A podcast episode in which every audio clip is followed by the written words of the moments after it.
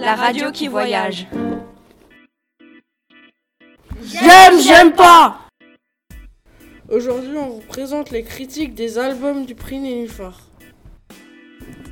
Le jardin du dedans dehors. De Chiara Mesalama et Régis Lejonc. C'est l'histoire d'une famille qui est partie en Iran et euh, un mur les séparait. De l'autre côté du mur, il y avait la guerre et de l'autre côté, il y avait la paix. Un moment, un, un garçon a escaladé le mur et est parti dans la paix. J'aime Dans les illustrations, du côté de dehors, il y a les couleurs sombres.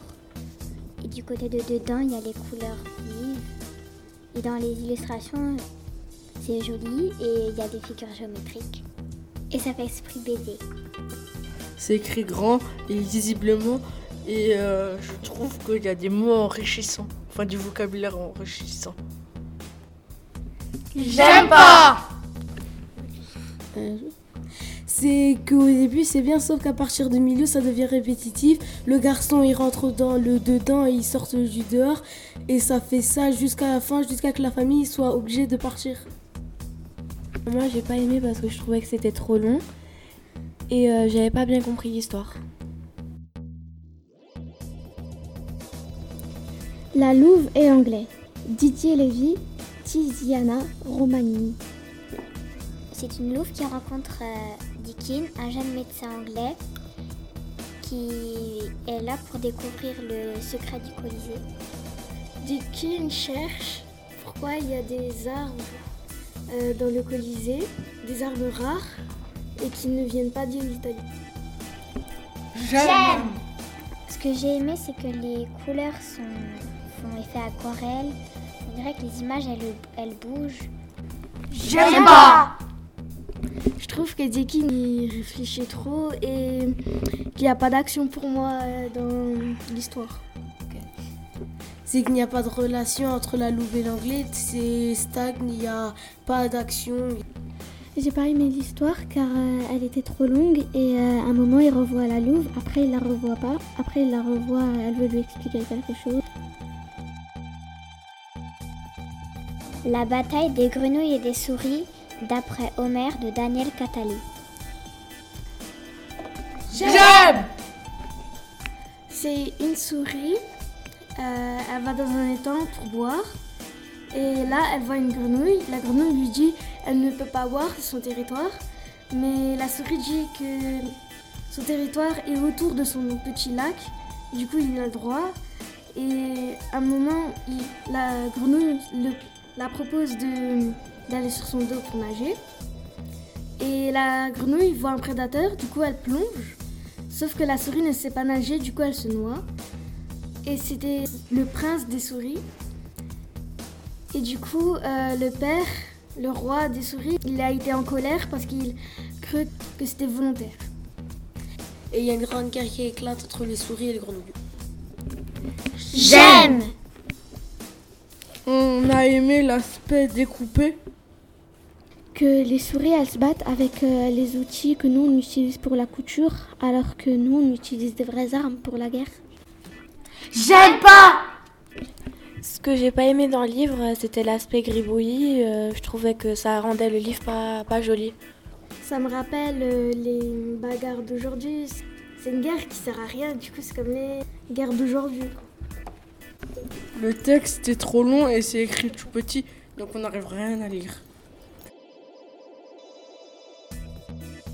Petit bateau de papier de Marina Aromstam et Victoria Semikina.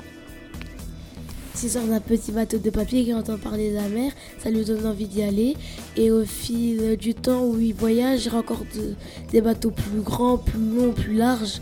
Et il se rapproche de plus en plus de son but. C'est de, naviguer sur la mer comme les vrais bateaux. J'aime J'ai aimé cette histoire car euh, les décors ils étaient jolis, l'histoire elle était drôle et amusante. J'ai bien aimé les paysages euh, et j'ai aussi aimé l'histoire. Et je trouve que l'histoire, ça donne un message que euh, même s'il y a des gens qui te disent que tu peux pas le faire, tu peux quand même le faire si tu crois. Dans les décors, on aurait dit que les images sont faites à l'encre, à la peinture, couleur pastel. J'aime pas. J'ai pas aimé car je comprenais pas l'histoire et on sait pas d'où le bateau venait et c'est qui qui l'a créé. Les petits bateaux de papier, normalement ça coule et ça se mouille. L'oiseau blanc de Alex Cousseau et Charles de Tertre. C'est une amitié entre deux hommes qui ont chacun un rêve. Un qui veut voir l'océan et un qui veut traverser l'océan. C'est l'histoire d'une rencontre entre deux hommes, un aviateur qui a survécu à la guerre 14-18 et qui va traverser l'océan et qui va rencontrer un Indien d'Amérique, Oiseau Blanc. J'aime. On a aimé les formes géométriques, les couleurs variées et vives. C'est simple et efficace. C'est émouvant parce que euh, tous les deux ils veulent réaliser leurs rêves, mais euh, ils réussissent que à faire une, une grande partie de leurs rêves. On a tout aimé. Le nez de Cyrano de Géraldine Vincent et de Thomas Bass. C'est l'histoire de Cyrano qui a un gros nez. Il est très intelligent. C'est un excellent orateur. Il est très amoureux de Roxane. Mais il a honte de son physique. J'aime. Il y a toujours les mêmes couleurs et les illustrations, elles sont très belles. Cette histoire nous donne un message qu'en fait il faut s'accepter soi-même. Il faut s'accepter avec euh, des défauts et des qualités. La beauté extérieure, elle compte pas, c'est la beauté intérieure qui compte. On a tous aimé. Au revoir. À bientôt. Avec Asma, Colline. Adam. Anissa. Shaina. Florian.